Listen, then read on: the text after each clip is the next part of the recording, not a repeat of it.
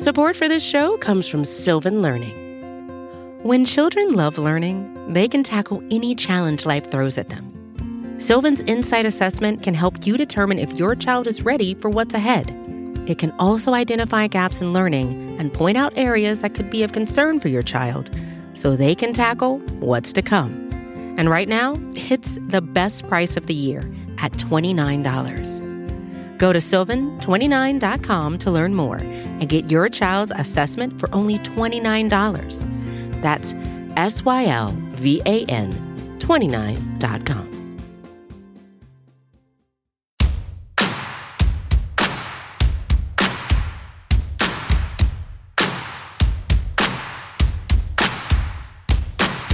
What messages are the Cowboys sending to us with the decisions that they made to fill out their 53-man roster, at least for now?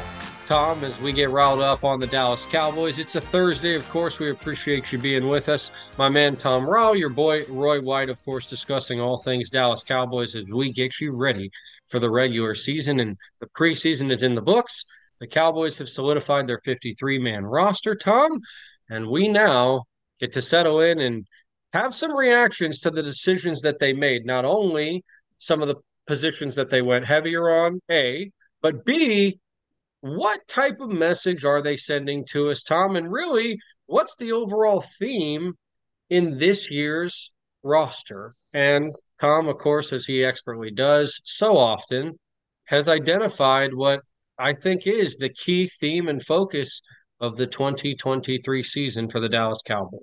Yeah, I don't know if I'd say it's the key, but to me, it's one of their foundational things they've been doing for a couple, 3 years now. They like hybrid players. These are guys that don't fit into kind of the traditional position slots that we think of. They overlap. They can do two or more jobs on the field. And this, oddly enough, ties in – well, I don't think it shouldn't say oddly. This really started happening when Dan Quinn joined the staff. The Cowboys have always liked position flex, guys that could switch back and forth, like on the offensive line. But these are guys that just literally their job is to go out there, and you look at them, and the opposition doesn't know exactly what they're going to do on a given play. I'm kind of fascinated by it. And I started noticing, and I'm going to kind of start, for those that might read the article, I'm going to kind of start at the end, because when this really jumped out to me was when my favorite UDFA, my guy, made the 53-man roster, and that's Hunter. Yes. Luepke. You called it, man. Yeah, I have been eager about him for some time. I forgot. And I noticed that it got cut off there on your copy, but of the thing that I sent you. But yeah, Luepke he came on in that last preseason game against the Las Vegas Raiders and showed us what he had. He just was the star of the game. There's no doubt about it, outside of Will Greer, who did a marvelous job. And I can't remember. I think he's been picked up by the Bengals. Bengals, was it? Did he get picked up by them? I had seen that. Yep, he did. Okay. Which I think is great for him. I think it was good to him to go to a fresh place after what happened. I'm glad they showcased him and gave him a chance. I think that probably had a lot to do with the Bengals jumping on him real quick. But Luepke was he was doing everything. He was running the ball, got some long gains. He was converting some short yardage situations. And he had some pass receptions, wound up leading the team in total offense from scrimmage. I think he was both their leading receiver and their leading rusher. And that to me says this is kind of what the offense is looking at using him as. He is what they call an H-back. For those that aren't familiar with it, it's a term that the Cowboys don't throw around a lot. But it's a guy who is both – he's a little bit of running back, he's a little bit of tight end, and he just is a weapon. He is the offensive Swiss Army knife, more than a change of pace back like Deuce Vaughn is going to be. But Luepke can go out there. You see the personnel package the defense does, and, okay, you know, he's going to line up. He's lined up in the backfield. Oops, he shifted out. Now he's an inline. Oh, he's going to be a blocker. Wait a minute. Is he going to be a receiver? You know, the idea is to sow uncertainty in the defense's mind. And I think that was just what sold him, was that they saw at last, I guess they've seen a lot of practice from him, but they definitely saw in the game against the Raiders that he could do it, and do it very well, at least against second-tier NFL opposition. Going to have to see how it works when he's out and if he goes up against first-teamers, which he certainly will have to do at some point. But, you know, it's that to me just really made me think about all this. And so I thought, well, how did this all get started? And if you go back right after Dan Quinn got hired, you look at one of their very first free agent signings. It was Jayron Kearse, who is nominally a safety, but most of the time he's on the field, he's actually down playing a linebacker's job. That's what he's filling in there. Quinn knew him from the Falcons, knew what he was getting, and obviously had a plan. And Kearse just came in and had a huge impact from the very beginning. He was their leading tackler in 21. And he was third in 22 despite missing 3 games. And, oh, yeah, he's not just a run guy. He had 3 interceptions and 15 passes defended in his first 2 seasons. He is an all-around player who can – you can't go out there and say, okay, they've got the run defender out there, so let's pick on – no, well, okay, the guy's pretty good on pass defense too. And he can go out there when they're looking for the pass and be there if they try to cross you up. So I think he was a tremendous value, clearly. He brought some great leadership into the secondary too.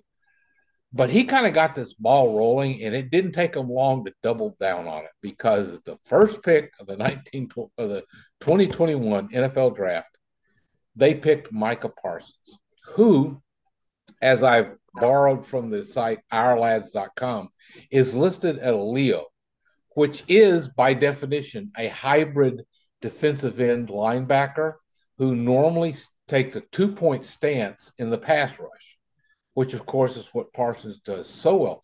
As a matter of fact, he was so well at it in training camp, he did it so well, that they had trouble with their offensive practice. They were having trouble executing the plays because Parsons was all over Dak Prescott on a lot of plays when they had the first-teamers out there.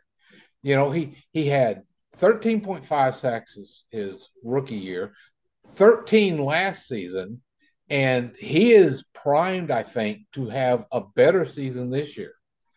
So all of a sudden, this is starting to work out, you know, because Parsons has been the star of the defense since he joined the team. And they've just kept doing it. You got Chauncey Golston, who, interestingly enough, I went and looked at his Wikipedia page to see how they listed him. They still had him as a defensive end, but on the Ireland's depth chart, he's got him a defensive tackle. That's what the team's using him as. I went in and tried to correct Wikipedia. I hope that worked right. But he is that 3-tech now who's kind of light, but boy, can he get after the passer. So on passing downs, they've got him as a tool, and, you know, can use him on the NASCAR packages and stuff. And still have a guy who's not too bad against the run, too. They made a literal switch of position with Markquese Bell. Once they decided they were going to move on from Jabril Cox, and he declined, I guess, signing back to the Cowboys practice squad, which may be a good decision on his part. Go to, you know, fresh starts are a good thing sometimes for these football players. But you know, that still gives the Cowboys just 4 linebackers, which is very light, which is how Dan Quinn likes it. He'll often just roll Leighton Vander Esch or Damone Clark out there.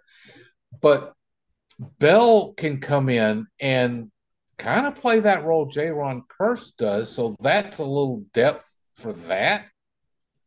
So that was actually what I think DeMarvion Overshone was in line to do. And then the Seattle Seahawks turf got him, which I'm still wondering whether there's really a problem with that. It seems bad. It seems to me that they've got a really bad reputation. Anyway, so it's just, you know, you're going to see this. And, you know, they lost another player, too, in that same game, John Stevens, who was a converted wide receiver playing at tight end. Mm-hmm. They're really doing some things with these guys to get some more use out of them. And then they came in, Viliami Fehoko, or Junior Fehoko, as a lot of people like to refer to him. He's kind of doing the same thing Chauncey Golston did. Came in as drafted as a defensive end out of college, and now they've got him in the defensive tackle room, you know. And they've even done something on the practice squad. They've got a guy named Tyrus Wheat that they signed back from their camp roster, who is projected as another Leo like Parsons is. I think he made the practice squad because Isaiah Land was the Cowboys who got claimed off of waivers, which is, yeah, they don't all get through waivers. So, yeah. That's kind of what I think we're kind of seeing. This is a different approach, and I like it. I like these players that can do so much and that give you that versatility. The main thing is when on defense, which is where they're doing it so much, is that you've got guys that have, you know, that they have both the run and the pass role, so they're not such specialists. They're more jack of all trades, and you know, like I said, you know, most of the time you say a jack of all trades, master of none.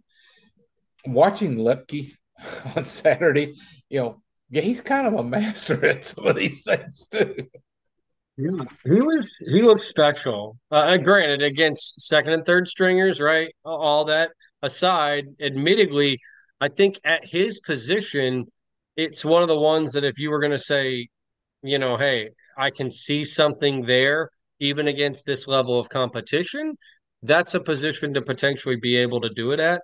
Then again, I'm also someone that believes that, like, running backs don't 100% matter all that much. So I don't know how I reconcile those two thoughts. But then again, right, I know you've been a big Luepke fan all the way through this thing, Tom. And while I didn't think he would be here at this point, I have to admit, now that he is, let's roll with it. Let's see what he's got, and let's see if they – do have some plans for him, because I have to believe, given that they made that decision to run with four running backs, and then to me what I thought was a little bit light on the offensive line, right? Only 8 offensive linemen, with Edoga going on to the IR to start the season, right?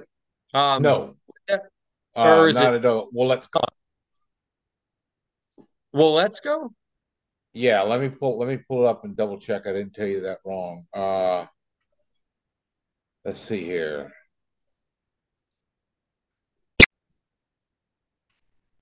Pulling it up, and double checking it that way. Yeah, Edoga was activated. They waived or released Edoga, and then had Let's go on the initial 53, so they could then put him on IR and have a chance to bring him back later in the season. And Edoga was signed to the 53 to fill that slot.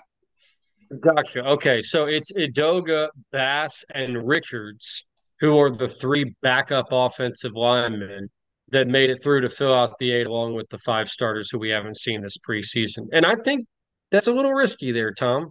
I think that's a little risky. Yeah, the one thing that's kind of glaring is they don't really have a backup center.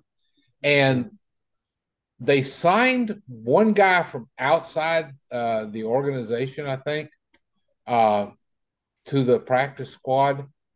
His name is Sean Harlow.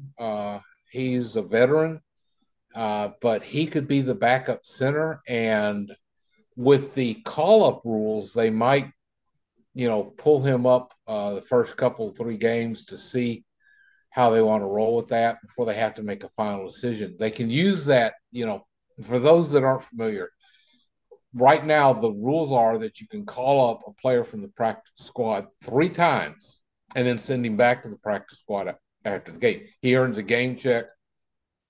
Great, all that stuff.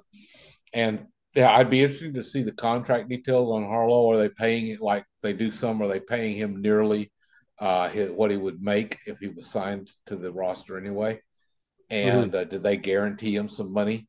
Yeah, I think he's their first attempt at solving that particular problem because it is a concern. I was really worried about that lack of depth on the O-line, and I'm hoping they've got this plan in place, and I hope it works. Well, speaking of, they did not keep Brock Hoffman on the 53, but he is coming back to the practice squad. Same situation with C.J. Goodwin, the special teams ace, decided to come back to the Cowboys as a practice squad player. They will also welcome back Sean McKeon, who did not make the 53-man, and that was another spot they went maybe a little bit light in some people's minds with just three tight ends. But McKeon will come back at least to help in the building, along with Princeton Fant, as you mentioned earlier, who's going to be there on the practice squad as well. So just a couple of names there. That's not all the practice squad list guys just yet. We'll get to the rest of them, but those are a few of them there alongst the line and there amongst the guys that we have discussed in the past, Tom, and been interested in. Yeah. I was like some people. I thought, you know, Josh Butler deserved to get on the practice squad. A lot of people were thinking he had a crack at making the 53, but I think numbers got them. I do think that if they decide to activate anybody up, will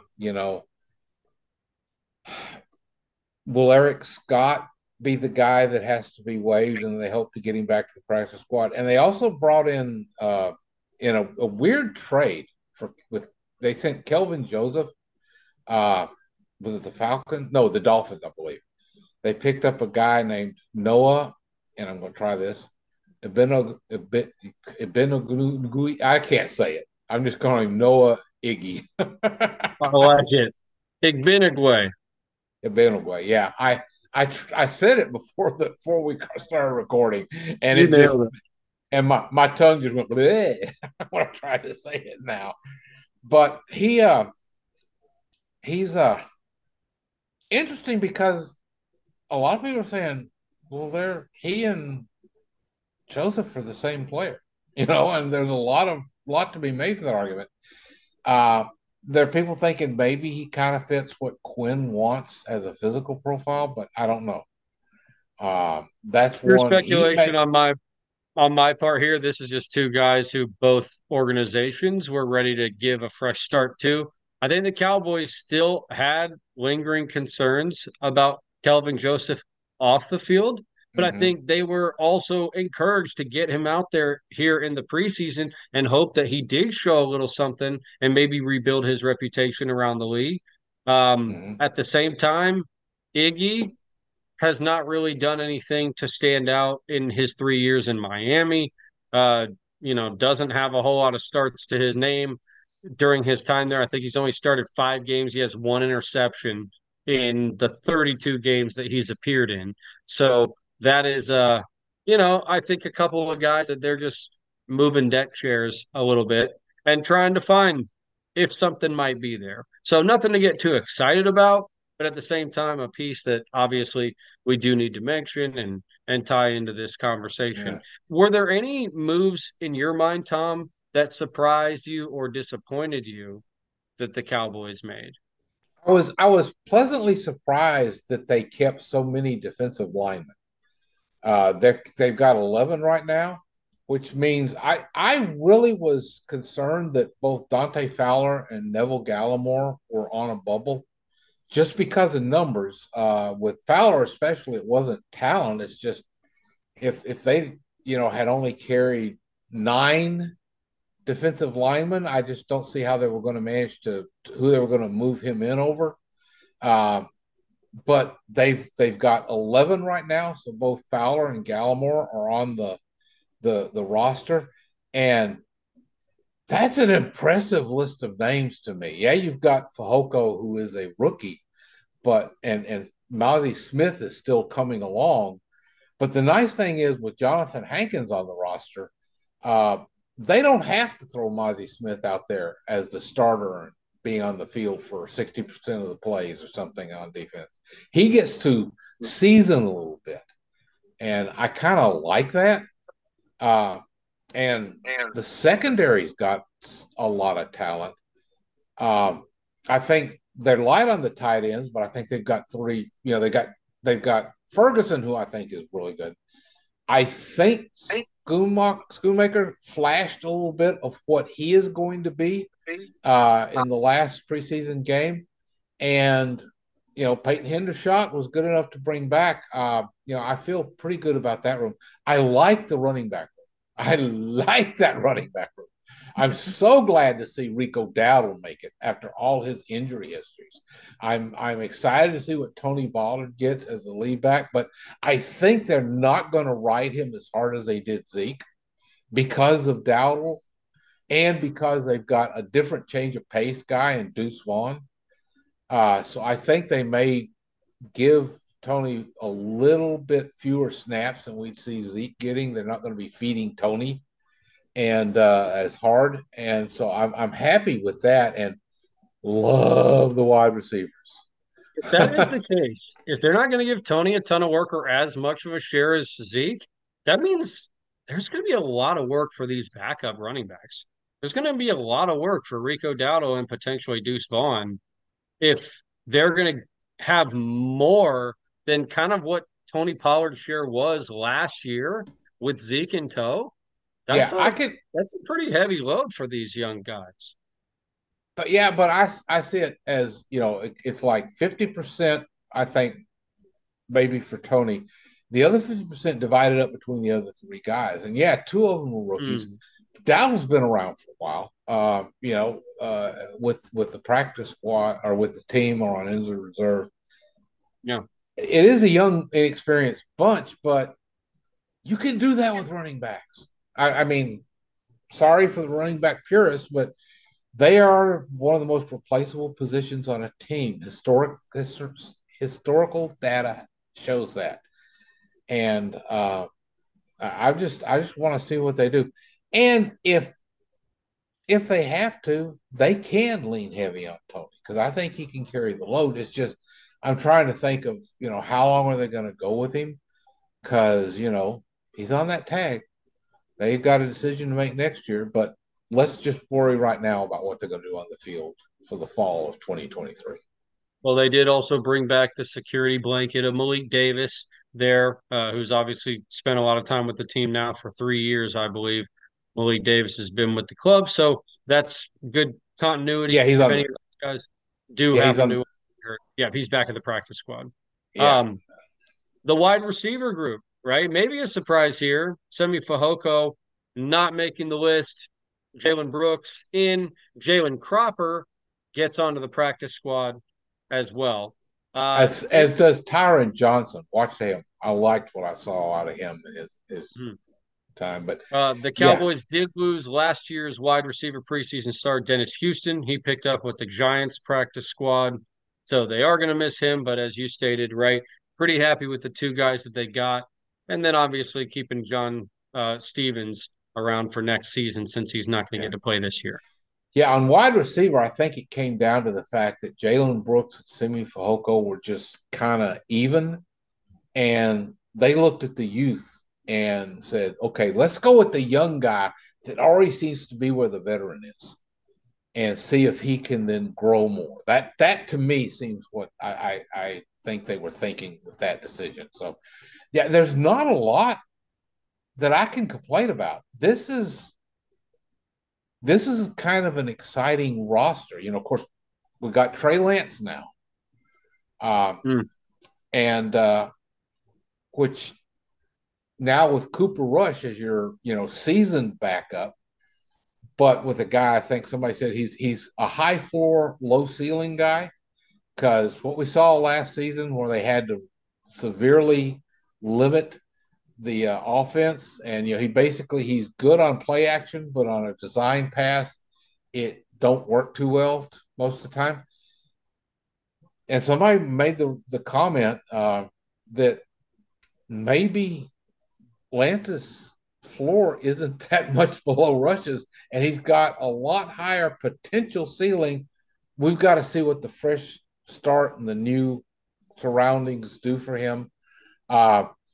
There was some, you know, he said that Dak welcomed him with open arms, and there was I saw a tweet. They were at practice, and they were going through the quarterback drills with Lance was watching Dak do them, and they said Dak was telling Lance everything he was doing, coaching the kid up.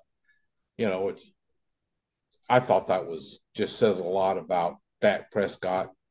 You know, he's not the NFL Walter Payton Man of the Year for nothing. He is completely, like, for those that have even suggested, and God, it's nauseating to be sitting at my office job and see on the teleprompter, not even knowing what they're saying, but just seeing the titles of all the Cowboys-related questions that are asked, not in a serious way, seemingly, but still asked. How much does Trey Lance's signing affect Dak Prescott? Is it pushing Dak Prescott? At what point will he challenge Dak Prescott for his job? None of those are actually in play inside that organization. No. Not a one. These guys are being looked at completely different planes of development. Dak Prescott, face of the franchise, ready to be the starting quarterback, all that. Trey Lance, developmental drop in the bucket, a wish upon a star that he could potentially be something, and in no way does it put any pressure on Dak Prescott to perform going forward to keep Trey Lance at bay. Like, Trey Lance at this point is about, again, they're trying to accomplish two different things. Dak Prescott's trying to win a championship. Trey Lance is trying to keep an NFL quarterback job. Yeah. Think of Trey Lance as Ben DiNucci with more potential. Yeah. And that's all this was. And yet, they invested a pick because former first-round draft pick, and if he pays off, I mean, that would be really good for them. Well, and what do I always say about these guys, Tom? Like, I think the Cowboys subscribe to this theory. No one ever talks about it, but I absolutely believe they have a chart in their building that says what a compensation pick is worth and what the average free agent quarterback gets in free agency when they're available and, like, somewhat considered to be a guy that could start. And if that is the case, it's very reasonable to think that the Cowboys could have traded a fourth-round pick for Trey Lance, and by the time he goes as a free agent and signs elsewhere, it's very possible that the deal he gets gets them back a fourth-round comp pick or better, right? Like, so they will effectively lose nothing by taking a shot at a lottery ticket here. I think it's brilliant team building for both now and the future because of what it can potentially bring to you. And it could bring you something much greater than a compensatory fourth-round pick. Yeah, and I need to do see if I can do a real quick bit of research here if I can find it. I'm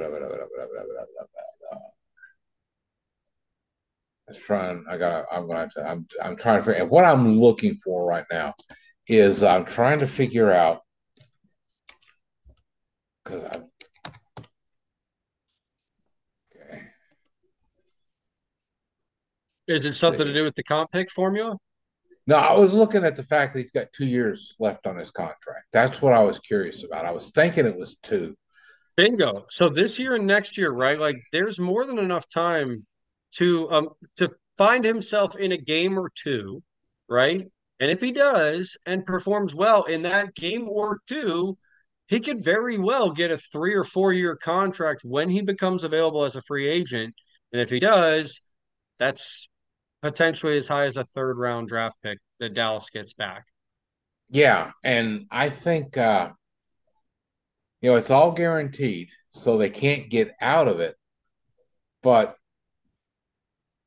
if they start talking about extending him in the offseason, that means they think there's something there for the future and maybe want to get him in where they can have him at a reasonable cost. But, you know, he might become, you know, like a 3-4 year QB2 for them, which I think is really what they would love to see happen. And let's face it, if he does get over some of the problems he had back in San Francisco, he is a lot closer to Dak Prescott than Cooper Rush is ever going to be, you know. Mm-hmm. And I think he can they would have to do much less to adjust the offense if Lance had to go in. So, yeah, I can't criticize him. I think it's an intriguing move, and we're going to have to see how it goes. But yeah, I was kind of that was one.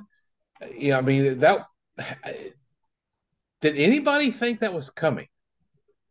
I mean, I think there may have been. I think there may have been one or two people out there who kind of floated it on X, as it's called now. No, the Cowboys move in the dark. The Cowboys move in the dark nowadays when it comes to personnel conversations with other teams. Oh, thank you for saying that.